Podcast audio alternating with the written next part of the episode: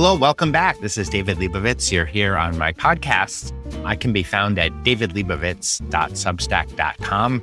And I love this podcast because I get to have special guests and special friends on. I can do whatever I want and I get to choose. And today I'm choosing one of my favorite people in the world. His name is Brad Thomas Parsons. Brad is the author of three books. His first book, four books. Okay. The first one, Bitters, won a James Beard and an I A C P award. The second book was Amaro. Okay. The third one was Distillery Cats. And the fourth one was Last Call. So why did I say three? I guess I'm nervous around you. yeah, no, the, the four books. Uh... Oh, okay. Well, I wrote them down here. And Brad is working on a new book about Italian spirits and drink traditions, the culture of drinking in Italy. So it's going to be a companion. If you have a copy of my book, Drinking French, you'll want a copy of Brad's book about Italy. Brad, welcome. Thank you, David. Thanks for being here. Oh, well, actually, speaking of here, I'm in your apartment. I don't know how you got in. You have a famous apartment. Brad is actually known for his collection of spirits, and you can't see behind me, but maybe I'll take a picture. You've got probably at least, I'm just guesstimating, three hundred bottles behind me. Yeah. I mean, I, I, I counting at one point, it was a lot more, and I had understock and overstock. And when I moved a couple of years ago, I pruned my collection a bit and then it added up quickly again. So yeah, it's the majority of it is Amaro and, and Bitters, but, um, I have all the major spirits represented. Okay. Well, now I remember how I met you. We share a photographer, Ed Anderson, who was shooting my book, My Paris Kitchen. And either he gave me a copy of your book, Bitters, or somehow I got it. Yeah. He, myself. He, as the story goes, he shot My Paris Kitchen. And afterwards, he sent you a copy of my book, Bitters, with a Bitters gift set. And then you did a post about it. And I wrote a comment. And, mm-hmm. and that sort of uh, slid into your D Ms, as they say. And then we kind of uh, stayed in touch. And then when you were in Brooklyn, we had a nice Negroni's and dinner together at Frankie's. And, okay. and, and I asked them to turn the music down. Yeah, they, they would. Yeah. Okay. yeah. So yeah, so I think like that made never a pie in Brooklyn. Something like seven years later here or something. no, yeah. So Ed is the glue for us, and he still. I know he's worked on some of your other books, and he's been my constant creative partner in the books I work on. Well, what was interesting was when I saw your book Bitters, I wasn't into spirits books that much. I didn't know that much about them, but I first of all, the one thing I loved was that you found a subject that was not super well known, but that was actually quite prevalent in the spirits of bitters, and you explored it, and the writing was really good. The knowledge was really good. And the same thing carried over to your book, Amaro. Yeah. Bo- both of those books, like Bitters, you know, I think I started working on it. I came out in two thousand eleven, but I started working on it around two thousand eight. It started as a five hundred word story I wrote for a local magazine in Seattle. And I was fascinated with this history, but there was information scattered all around. And I thought this could be an interesting book. And, and so I spent the summer writing a proposal. It came together, and the buzzword for that, my books I use, is like demystify, where I like mm-hmm. to take a topic where there's information out there, different places people think they might know, or they're eager to learn, or they see. And Bitters at that time was crossing over to be in like Restoration Hardware and, and right. non-traditional places. Yeah. Like, cause it's cool bottles and, yeah. And so, yeah, so the timing of that was, was nice because it was the Bitters boom was underway, and Amaro was originally going to be a part of that story, but it would have been a much bigger book. And then I spun my wheels in a way for five years. Well, the next book didn't come out till five years later, but I was going to work on something else. And then suddenly I'm like, I really want to continue this bitter story. And Amaro's the next thing. And for Amaro, it was about a similar story of the history, the mystery, people whose names are on the bottle from fourth, fifth, sixth generation, and just uncovering some of that and helping people understand, because Amaro is still a very challenging topic. So yeah, so those two are good bookends together. Um, One thing about Amaro is you can't define, they're still like, they call it an elevator pitch in like the world. Yeah. Like there's no like one sentence to describe, like what is Amaro? Yeah. I mean, you could say a herbal bittersweet liqueur typically yeah. consumed as a digestivo, but it's in cocktails. It could be drunk before a meal. Is it just Italian? There's a French tradition. There's a German tradition, a European tradition. So yeah, I mean, Amaro too, like the word aperitivo, it's a drink, but it's also a thing, you know, it's the ritual around it. So So it's, it's a pretty fascinating subject. And learning about, like when I was writing that, the Italian producers were more like curious, like, why are you doing this? You know, this is grandpa's mm-hmm. drink. And they're like, yeah, sure. We'll talk to you. You can look at our stuff. You can, we'll tell you well, things. Do and people in Italy drink Amaro? Yeah, I think, I mean, it's, it's getting into, um, aperitivo culture, like the red bitter drinks, uh, yeah. from the Americano to the Sciacquarato to the Negroni, all of those. That's been a long tradition of that culture in Italy. Mm-hmm. The lightly bitter herbal drinks to open your appetite. The Amaro is always the digestivo, but there's different types, like depending where you live in Italy, there might be limoncello or grappa or different things. Um, but I found, I was hearing a lot like, yeah, it is grandpa's drink. No one's, uh-huh. the kids aren't like drinking it. Like yeah, in France, everyone's like, that's in my yeah. grandmother's cabinet. And I found like, you don't see as many, um, like in the, in America, when someone focuses on Amaro, it's about having a shelf like mine. Like we have everything, look at all these, but then they don't tell you how to enjoy it or use it. They stir a menu down with fifty Amaris listed with no information. And that's a frustration of mine. But Italy, I found it's usually, you'll see a few bottles next to the espresso machine because, mm-hmm. you know, they might do a cavigretto with it, or you might have some with your coffee at the end, but it's, it's, it's, um, some of the local stuff, but, but the, the regionality, hyper-regionality of Italian Amaro doesn't exist like it used to because of just the commercialism of it now. So, So yeah, I found, yeah, we would have Amaro at the end of a dinner, but for the most part, you know, they're not drinking cocktails like we would. Right. At dinner. Well, you actually told me something. I was at one of your presentations and you said, an Amaro producer said, we give Americans Amaro and Americans give us recipes to use it like yes. cocktail recipes. Yeah. Matteo Meletti of Meletti Amaro. Uh, it was one of my favorite quotes. He said something like, uh, we export it, but then you in, import How, for us, how, how to use it. Because yeah, because I think I was talking to an Italian recently who was saying like, you know, Amaro shouldn't be in a cocktail. It is, they, yep. We're bending the rules too much. And but Amaro producers must be thrilled that the quantity of their sales have to be going up. Well, I sometimes cocktail use. I sometimes think like Europeans excel at tradition and Americans excel at creativity. Yeah, that's a great point. And that's. You know, we're good at thinking outside the box because our traditions are short. We don't have a lot of traditions in America. Mm-hmm. We do, but they're not as deeply ingrained as in Europe. But one thing that was interesting, you know, we're here in Brooklyn right now, and I had a French friend visiting. We went out for cocktails, mm-hmm. and he had a Manhattan, and he said, oh, it's too bitter for me. Too bitter. And a lot of people think Americans like sweet stuff and yeah. Europeans like bitter. But actually, I don't find that true in France. I find French people are very... Like most of that, like there's a new Amaro bar that opened in Paris mm-hmm. and some friends went there and the waiter said, or the server said, if you don't like it, they put down the Amaros. If you don't like it, we can change it for something else, which is, I can imagine somebody getting yeah. a very strong Amaro. That's not, that's a, that's not a good sell though. you know, like, you know, yeah, but I, you, like this. You're heading things off at the back. Yeah, that's true. And in Italy, like, what do you find the difference between Americans and Italians in terms of tolerance for bitter liquors? And I definitely think, you know, from my experience, culturally, Italians are one group who have definitely embraced bitter from a young age, you know, whether it's things like uh, anisette or cookies, um, or the greens, coffee culture is a big yeah. part of it. And we're, we're catching up, I think, you know, through obviously, uh, we're in this great craft coffee scene now that's been going on for a long time. That got people enjoying it. I P A beers, very bitter yeah. beers, everyone's beloved green kale, you know, the bitterness of that. And while the Aperol Spritz is the most ubiquitous cocktail around, it helped people appreciate the idea of a little bitter. It's very, it's not that bitter. It's very sweet. Right. But the Negroni, um, which traditionally isn't an aperitivo drink because it's a little more spiritous, that I think is the thing that really helped embrace.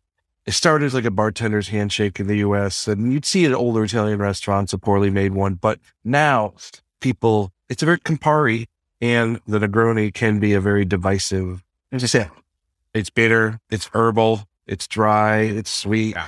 But now that we can love these Negronis, it's a way to say, well, let me, I like that. Let me try something more. Well, it's interesting. You mentioned the Aperol Spritz. I first had one when I was in Trieste in Italy. I was in coffee school in like two thousand seven or whatever. And I was seeing people drinking these giant orange drinks with ice. I was yeah. like, I want one of those. And fast forward to today, about a friend of mine who's a wine expert, wine taster, wine okay. seller in France. he said, well, you know, a lot of young French people are followers. For a while, everybody was all drinking mojitos at cafes, and they were usually not very good mojitos. Yeah. And then they switched to something else. But now it's the Aperol spritz. And historically, like, you know, every American who's gone to France and or Italy and said, can I get some ice? You know, you yeah. get a cube or two. And now people are drinking these like big yeah. icy spritzes in France, which is very well, interesting. North, I think well, in the case of the Aperol spritz in Italy, especially, it's it's everywhere. It's cheap and it's refreshing. Yeah. And you're walking around in the hot day, you know, and it's just a marketing success story too of they of making it a global phenomenon beyond Veneto region. Well, yeah. I can't say for sure, but I know that certain companies, um, I know there's a coffee company in France and they give the cafes tables with the brand on it. Yeah. They give them coffee, they give them coffee cups. And I'm assuming that's the same with Aperol. Oh yeah. In Italy, it goes back to like, like post World War Two, a lot of the success of the advertising was, you know, Campari, especially even before that, early on there in their tenure, hired famous artists of the day to do their, their designs. And so, yeah, when you land in Italy, you see like the bus goes by with a, with a Ramazzotti ad, or um, the airport luggage carousel has an Aperol spritz ad, yeah. Campari. So I know, especially when like during the pandemic in New York, when people went outside, suddenly Campari and Aperol umbrellas were appearing in a lot of, yeah. of bars. So there is, uh, they're in high demand. So there is a, a trade-off, I'm sure, with bringing in product and you get these umbrellas or something. But yeah, it's, it's, it's perfect advertising. And I think like in the Negroni, especially a favorite drink of mine, serves as that kind of, like you said, like whether you go to vacation in France or Italy, and you come back and you have that drink and it reminds you of being outside right. and the transportive quality, the cosmopolitan nature of it, whether it's true or not. You know, we think like, oh, I'd love to live in Italy and, or love to live in Paris. And the reality of that's very different. And the rules we play by here are different than what people in other countries play by. So our aperitivo was always going to be t- interpreted through an American sensibility, whether it's like, we can't give out free food, it's not legal here, or we want happy hour with discounts and free food versus... Why is it called the, happy hour, one hour? It's hours.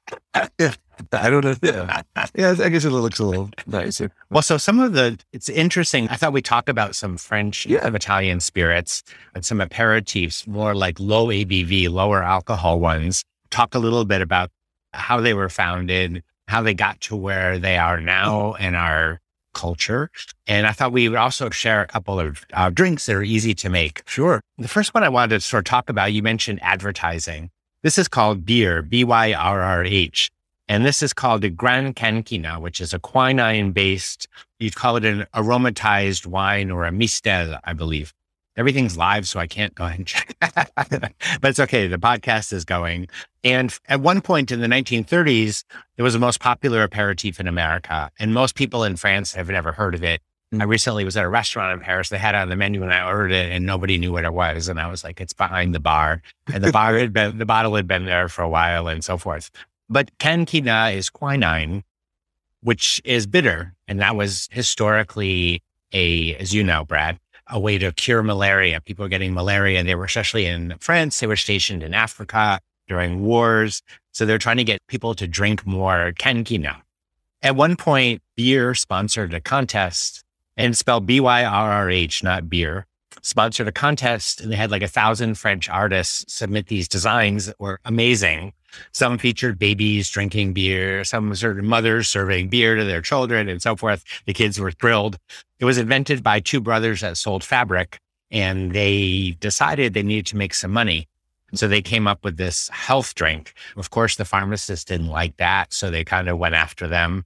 Anyway, it's now sort of faded a little bit into obscurity, even though it's still made today. Do you like it? You know, a mutual friend of ours, David Bolte, he's in California now, but he was a Brooklyn bartender. He used it in a lot of drinks when he worked at Prime Meats. So that's sort of, I knew of it. I'd see it behind bars. I don't really seek it out much like I would, I would say more like I'm more familiar with the things you'd see in a white Negroni, like Suze or... Well, one thing about like when I was writing the, my drinks, but actually after it came out, we're all used to nowadays, people saying, oh, I can't, in your cake recipe, can I use, I don't eat peanuts, can I use walnuts? Everybody wants to substitute. And people were writing to me and they're like, can I substitute? I don't like gin. Can I use rum? I'm like, absolutely. That's how cocktails yeah. get invented. So I was telling people, you know, if you buy this, it's very juicy. It's very grapey. It's more grapey than vermouth, but it works yeah. really well with like a Manhattan or over ice. And do you do you have to refrigerate that one open? Or no? Yes, you, you should. You should. As you know, yeah, uh, it's wine based. I treat it like a wine. Yeah, I mean, one of the mo- my most frequently asked questions when my book came out is how long do these things yeah. last? And generally, how long would you? I think the party line is like a month, you know, in the fridge. But I truth, I have a few things in, no. in my refrigerator door that are uh, have been there a while, so it's more my personal taste. But if you if you're working at a restaurant. Or bar, you know, you don't want to see the vermouth on the back bar. If it's right. You, you want, want to see it in the fridge. Always keep them in the fridge. Yeah. A month is ideal. But I was talking yeah. to Alexander Gabriel, who is a distiller in France. And I said, you know, everyone's always asking me the same question. How long do these things last? And he looked at me and he goes, just tell them until it doesn't taste good anymore. He's like, if it tastes good, drink it. No, it's true. Like the quality will degrade for different reasons. And then it's always a more, much better. And that's why vermouth, like, half bottles of vermouth are, are smarter to get for home use mm-hmm. rather than full bottles if you only have an occasional.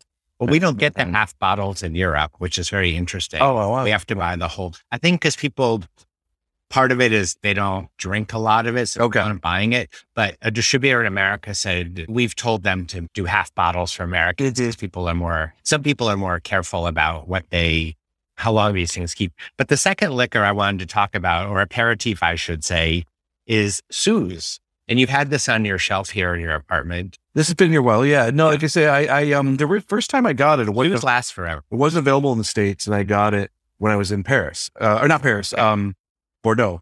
I bought it at a grocery store and brought it back. It had a different label then, and and then when it became available in the U S, um, yeah, I've, I've since. I always like to have it around because, like I said, I know the drink you're going to talk about is a great way to enjoy it, and it's uh, usually a key ingredient in the white Negroni.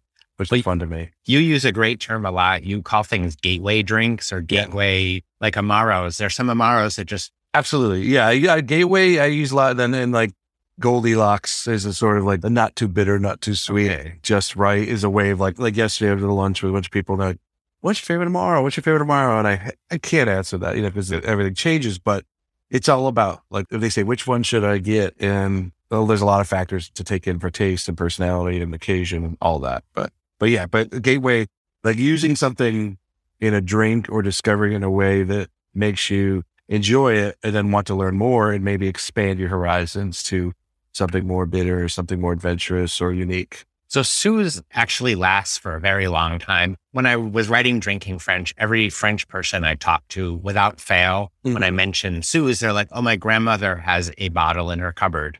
Because it's like, yeah. it's kind of considered like a little old lady drink in France. Whereas in America, as you mentioned, all these bartenders are using it. It's the one thing that I find impossible to describe. And the only thing I tell people is it's mouth-curdlingly bitter and it's delicious. Yeah, it's a tough sell. yeah, no, I did. Because that's the thing when I, do you guys? Uh, yeah, well, I'm just pouring some in a glass. When I was... I'm going to talk a little bit about like American Amaro, but when I was writing Amaro, I was like, with all this craft distilling, where are American Amaros? Amari. And there was a lot of different reasons. And the biggest one was the learning curve of education. Like I shadowed Washington, D C distiller called Dante Fili. And I went to a farmer's market with them. I went to a liquor store tasting. They'd have their bottles out. They look beautiful. They're very Italian.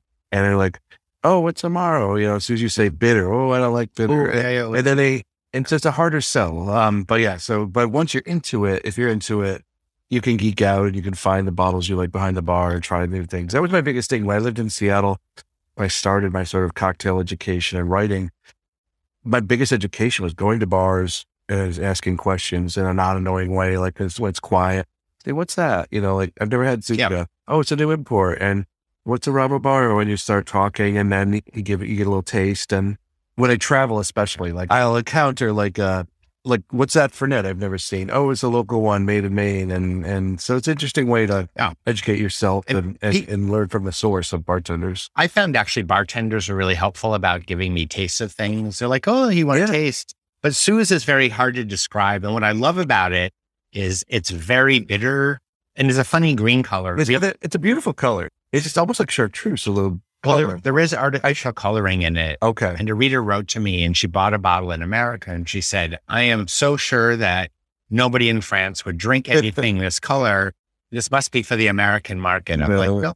But there's another gentian liquor called Salers or Salers, which is more transparent. But gentian is a plant. It's a root. They usually grow for ten to fifty years before they're harvested. It's the basis for Suze. It's quite bitter, but it makes a wonderful Suze and tonic. A lot of people love gin and tonics. I love gin and tonics. Yeah. But if you want something lower A B V, you know, Suze is, I think, twenty percent alcohol. Yeah, it's just, it's a nice surface. Like bitters and sodas, very popular, like putting a few dashes of bitters, but this is a great way. There's an element of sophistication to it. Not everyone is um, having this around. So I, I know, like, it, for me, it's like learning bartenders or people drinking this first, for me at least, I know. So I'm mixing one now. That's yeah. Brad is good. looking and t- he's multitasking. Yeah. And, and like you said, with the herbs, like normally, you know, all of these came for medicinal purposes originally. Mm. Um, Like whether it's gentian or, or cinchona, um, wormwood, these were all things that were used around the focused on digestion, whether opening the appetite, settling the stomach. And then in Italy, it, or the Amaro was about like the monasteries using it. And then it goes to pharmacy use. And then eventually it makes the leap to being enjoyed commercially. So it's an interesting story with these. I know France had, for the same reason, with digestion. Well, I know in France, you can sell anything if you tell people that it's good for your health. Yes. I've made carrot cake once and somebody I knew wouldn't, it was like carrots and cake. I said, say, I was like, très bon pour la santé. It's very good for your health. The carrots are yeah. high in vitamin A. He's like, oh, okay.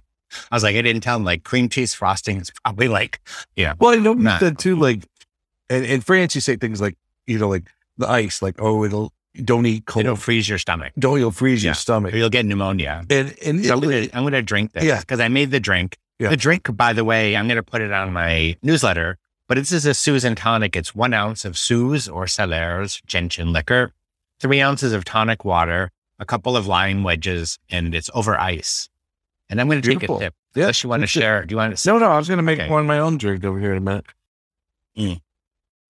I love this drink. So imagine your shirt or that's your green shirt. Well, you know, we're both friends with Jeffrey Morgenthaler, a bartender in Portland, Oregon, Portland. who's very funny. And, you know, nowadays when you say something, when you make a statement like anywhere online or in a book, people hold you to it for the rest of your life. Yeah. And he said in one of his books, you know, Schweppes is tonic water. Just drink Schweppes. You don't need yeah. to buy all these fancy. Then I, I met him for the first time about a year ago, and I was talking about tonic water. He goes, oh yeah, but there's this really good one that actually does make it.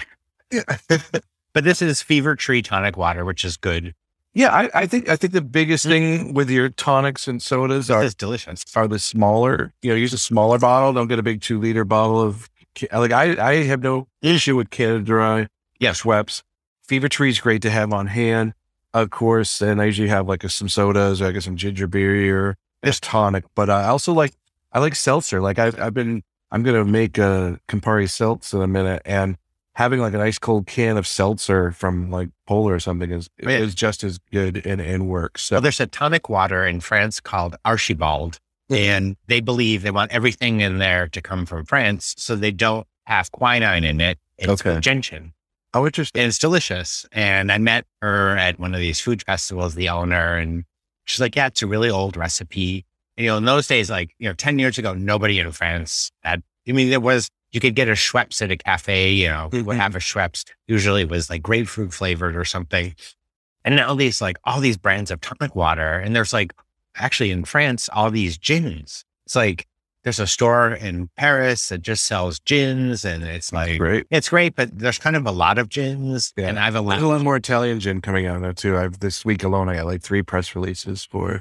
Somebody told me that gin is like printing money, because when you make it, it doesn't really need to be aged. Yeah. It's not like whiskey. These people have to embarrass. Uh, most distilleries start out with their vodka or gin, because bourbon, you have to age minimum time. So yeah, it does. It is a way, but uh, there are uh, many out there. And like the new American styles or like new world style gins can really be made with anything. So they, they can taste very different. Like if you, even if you have like Hendricks versus Tanqueray versus Ford's versus Plymouth in a gin and tonic, it's going to change Okay. Yeah, what it brings. So, you know, try, you know, when I was writing my book, Drinking French, I made sure everything was available in America. Suze is available. Well, oh, we can't find it. I was like, oh, okay.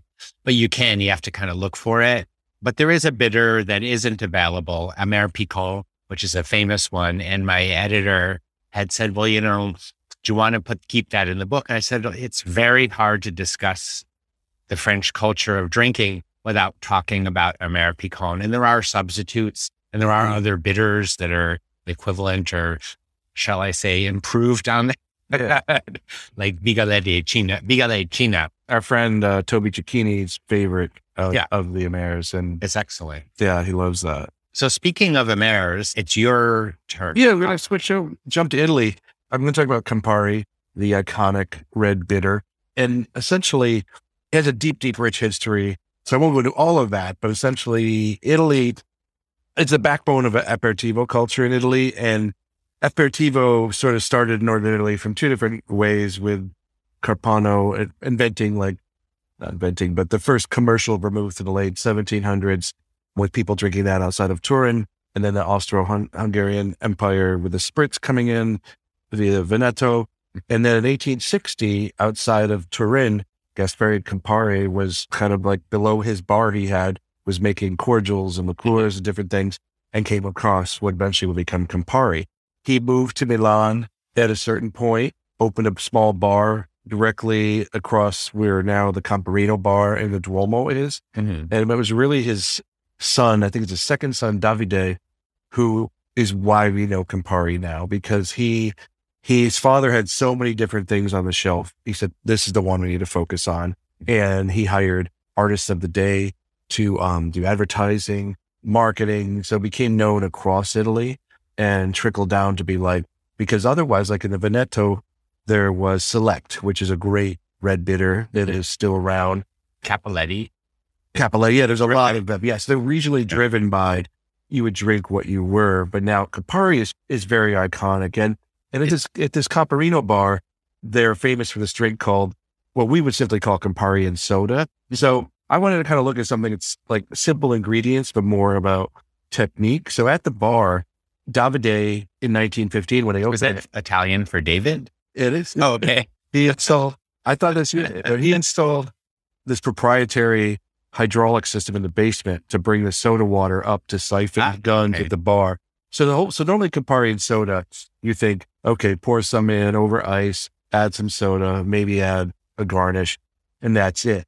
But they kind of made an art of it. So he, I have, you can't get these in the U S and I've been, they just started selling these at the bar. It's this, uh, oh, it's a Campari. proprietary Campari seltz glass. So it's a okay. hooded, tall kind of highball glass with this beautiful ridge on it. It says Campari, mm-hmm. and the head bartender there was recently in town and surprised me with a little set of these. So, bet, well, two, two. But I know many people at Campari don't even have these in the U S So they were say, well, no, no. Campari, so, as you mentioned, is oh. an iconic global brand. However, in America or in France, like Dolan makes the red bitters, but in America, there's a lot of red bitters being made. It's yeah. So, so going back to that question I had of where is our American Amaro now? Yeah. There's a lot of choices beyond. So like, local restaurants here in the neighborhood will have sort of a create your own spritz where it's like you pick the bitter you oh, the bitter. Whether, okay. whether it's it's Forthave Spirits, especially in, Bro- in Brooklyn. We're lucky where we have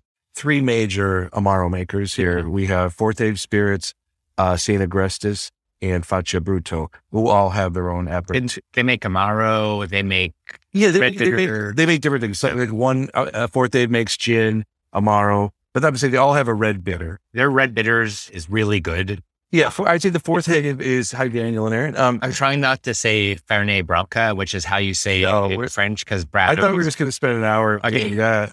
I would say, like, I think it's well known that, that they're one of my favorite producers. And going back to the botanicals, they are very knowledgeable, big yeah. geeks, thoroughly study, and they have a shelf in their lab of vintage spirits. They have a couple shelves. Yeah. They were like, you took me there and I was like, yeah. wow. But they, this in terms of like what they're working on, experimenting with, where they source their things, they're botanical driven. I mean, all of these are, but they're really focused yeah. on it. But it's interesting too, with some of these like Forthave, because it's all natural, it'll change. Like, yeah. like they use, they use natural ingredients to get the red dye. Well, Campari, and up until two thousand six, Campari used a natural dye from uh, cochineal, which is like a, the beetle right. grounded down for the red dust.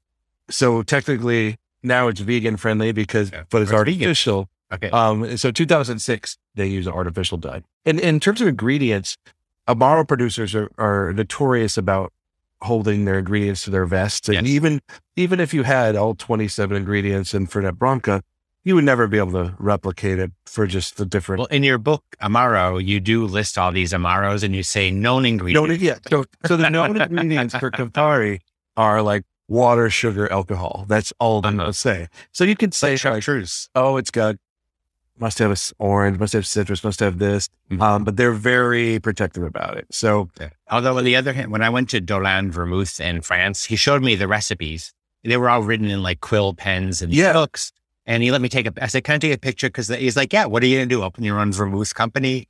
I was like, you're right. I had the same yeah. thing when I visited Meletti and a few others. They had, Meletti had the correspondence of like a, a father and a son who were traveling across Italy, and they would leave letters in hotels to each other, but they had their recipe books. And, and I was looking at them and taking pictures. They're like, you don't read Italian, do you? But it was like, again, you would never be able to do well, it. It's like chartreuse, the French yeah. liquor. They were, these monks were given the recipe and it took them a hundred years to figure out how to make it. Mm-hmm. And it's probably over the years it evolved even further. But at one point they had to give it to the French government because the French government was nationalizing everything.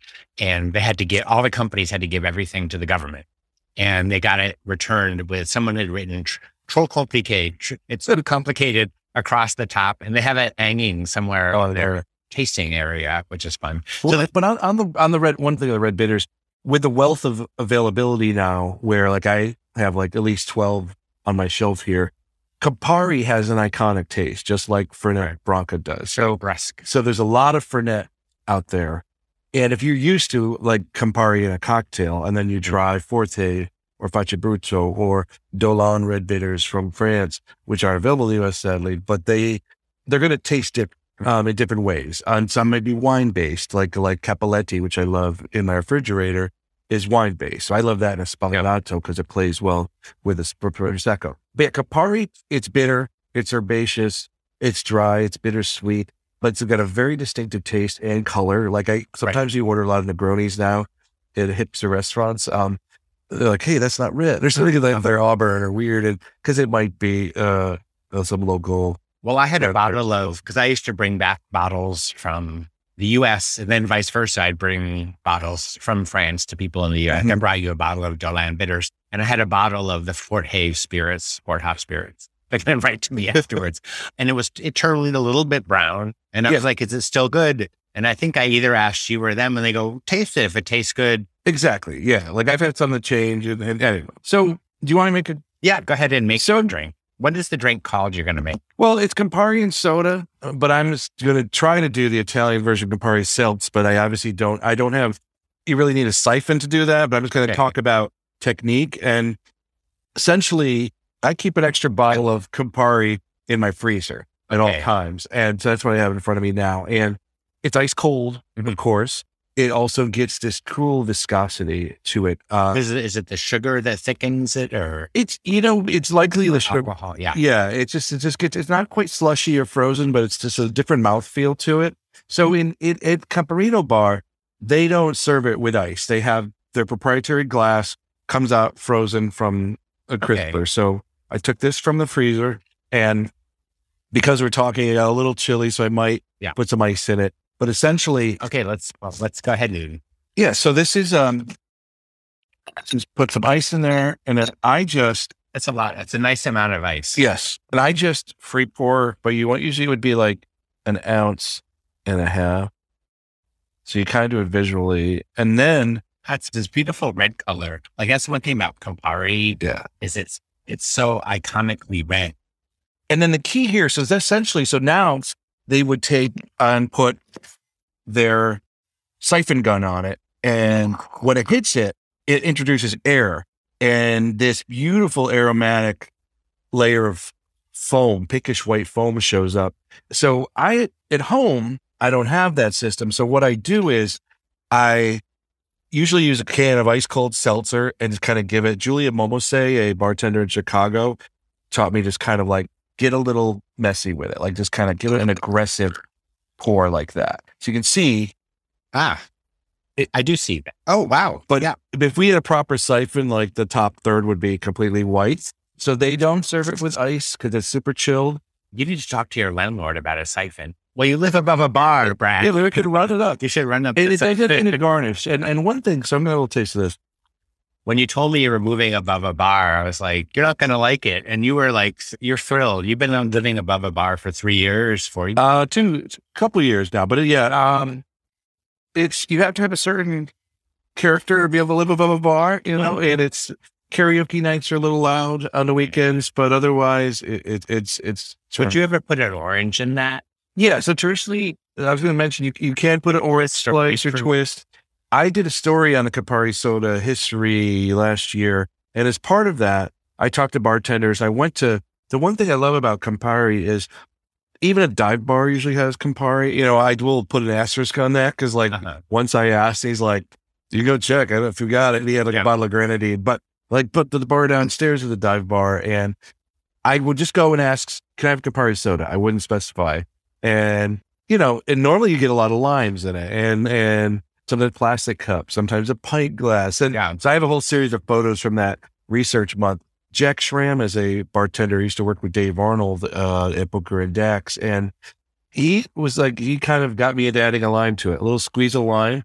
Um, works perfectly with the bitterness. Um, but one thing so, about these drinks too, is you can turn them into spritzes, put them in a goblet, a footed goblet, um, and maybe add something else. Yeah. This is the backbone of like, like, well, the Campari soda, because of its success, it was an extremely popular drink, and which led to the, the bottle R T D Campari soda you get in Italy, which was Italy's first ready to drink oh, okay. um, beverage. So, but yeah, the, with the aperitivo drinks, like you said, you have that, the Bilato Torino, which was a bitter and a vermouth, mm-hmm. led to the Americano, which led to, you know. I would imagine, well, I got in trouble once for talking about Chambord liquor at a bar with Brad. With me. Yeah. Everybody, it was like. No, I'm going to take the mic for a minute and say, no, it was, um, a bartender was, was kind enough to share some drinks he was working on for a new menu.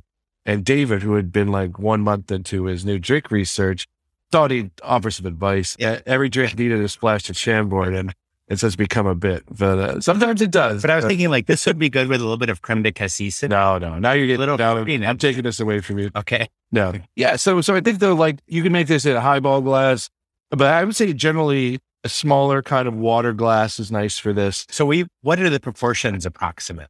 It's usually, it's, it's like one and a half Campari. Most people would eyeball it, but it's like one and a half Campari and then probably three ounces of uh So it's water. Like one to two. It's yeah, one, yeah. One art Campari, two parts. One is almost a one to three, depending on the size of the glass. But these glass I'm using is a, a narrow kind of highball here. And okay, I'm going to ask the substitution question. But okay, it's going to be another. No, I haven't heard of Chambord. Okay, yeah. We're not going on Chambord, but like I know, like San Pellegrino makes like orange flavored sodas, yeah, or lemon flavored. Yes, sodas. You, you get more to like spritzy things. So is that okay? Yeah, I mean, okay, I'm not. No, actually, okay. You want to have Campari. Yeah, I would say like you know, there's a lot of popular things now. No, with your um. La Croix, the soda. Flavor, yeah, flavor. But that's American. But but people will, a lot of people will have a sip of it and then pour a slug of Campari in on, or okay. Aperol. There's a popular, I think it's called the spaghetti. It's where you take a Miller High Life bottle uh-huh. and you have a sip and then you pour Aperol or Campari in. Uh-huh. So you have this kind of beer. Yeah, I'd say like in terms of the variations, I'm off it. Yeah, like, like I have, if I had, I don't get too much into the flavored ones with these, but I mean, if there's a quality one, like you said, if it's a lime or we're not teenagers, we're adults. Yeah. But I think, but like the Americano, like I love beer Americanos, which is like uh, David Volte had one from Prime Meats called the Americano Perfecto. And it was like one and a half Campari. And then he did a split one and a half vermouth of Dolan and Carpano and then topped with a Pilsner. And okay. And I had, I still wore to make me one the other night at Long Island Bar, and he took his drink. It was pretty darn good. And so it was like, well, that. During the confinement when we couldn't get things, yeah. I remember reading different bartenders who had hacks. And one hack was like, if you don't have a lot of ice, which if in Europe, we yeah. don't have enough ice. They're like, when you shake a drink, just pour the drink in the glass with the ice. And I was like, that actually makes sense because if yeah. you don't have ice, And the other hack that I had read was if a drink calls for Prosecco or champagne, mm-hmm. you can use beer, which yeah, is what exactly. Brad Damon from Grand Army Bar did, which is, this would be great with a little beer floater. Okay, but, but I'm getting a little, I'm getting no, no, no. a little, getting the, the stink eye from Brad. Do you want me to make one more drink or, or are you sure? Kidding? So yeah, what's the other drink? I was going to do a thing called the Shakerado. So the thing about, I like the, the, the drink we just made was essentially two ingredients, and you know, it's a highball, but it becomes, it's an elevated drink. So this is a, a mono drink where it's just one ingredient. Okay. Um, so in Italy, there is a thing called like a caffè shakerato, which is a coffee. It's usually coffee mm-hmm. and a little sugar or simple syrup, shake it up. And it's kind of a frothy dessert item. Of course, you think about, hmm, that could be an Italian mudslide. Yeah. Let's add, some, or our Italian espresso martini. Let's add some booze to it. But the Campari shakerato is something that you rarely see in the U S. It's just, I, I wrote a story a few years ago called the B-list aperitivo, like the ones we don't know about, like the Cardinal and the Bicicletta, things that aren't as popular as the Spritz. And one of those was a Shakerato. And so I was testing it out at Dante, and he's like, no one wants just a cup of shaken. I was going to say, Campari. You need to write a book called One Ingredient Cocktails, but it was so, a short book. So, the, so the, the key is essentially it's taking, so Campari, like Suze and some of these other drinks, they're almost like cocktails in a bottle because you have sugar, you have botanicals, you have alcohol. So they're very complex. And you think of like the Negroni, which has the Campari, the, all the gin botanicals, and then all of the uh, vermouth herbs. So with this, you're sort of getting a cocktail. But so you're just pouring. So yeah, so, so, so, yeah. so you want to get a coupe glass or a Nicanora style glass in the freezer, ice cold. Then you take a shaker. I'm going to do a, a reverse dry shake. So we're going to double shake it. Normally a, a dry shake is don't put the ice in first. You see that with egg whites. Sometimes mm-hmm. you're doing a sour, you shake it to incorporate, then add the ice. A reverse dry okay. shake is the opposite. So you've got a cocktail shaker. Yeah. So I have a cocktail shaker. I'm going to add the ice to it. A good amount of ice. And then I'm just going to put like just free pour. I'd say like two ounces of Campari. Free pour is when you don't measure. Yeah. So, so, but the Campari again from the freezer, ice cold. And I'm going to shake this up. You want to get it nice and cold. Good shape. Thank you. And then this is just ice and Campari in a shaker. Yes. And then you want to, so you're going to strain the Campari into the other tin. And then discard the ice. Okay. Whoa. Okay. That valuable. Yes. And then confinement ice. And then shake it now without anything. So if everything is, well, there's no ice in there. Hell, I know. Well, you know, my famous, when I was on the Martha Stewart program years ago for Bitters, I was shaking a drink and I forgot to put the ice in. Oh, yeah. Were you nervous? Oh, well, I said, I exclaimed, we forgot the ice, Martha. And she had a very festive sparkly top on, and I was worried we were, we were muddling cranberries, and I was worried I was going to okay. mess it up. All right. So, so now I've not been on the show. Well, the show is so long. So none of us will be. So, so we just shook it up. Now it's going to be ice cold glass, ice cold Campari, and we're going to have ah, a little. Oh, it's like a emulsified Campari. Yeah. Oh, so sorry. I, I keep moving my microphone around because I'm capturing the, the sound. So, um, that normally really good. This normally would have like a, because we had the glasses out a little bit.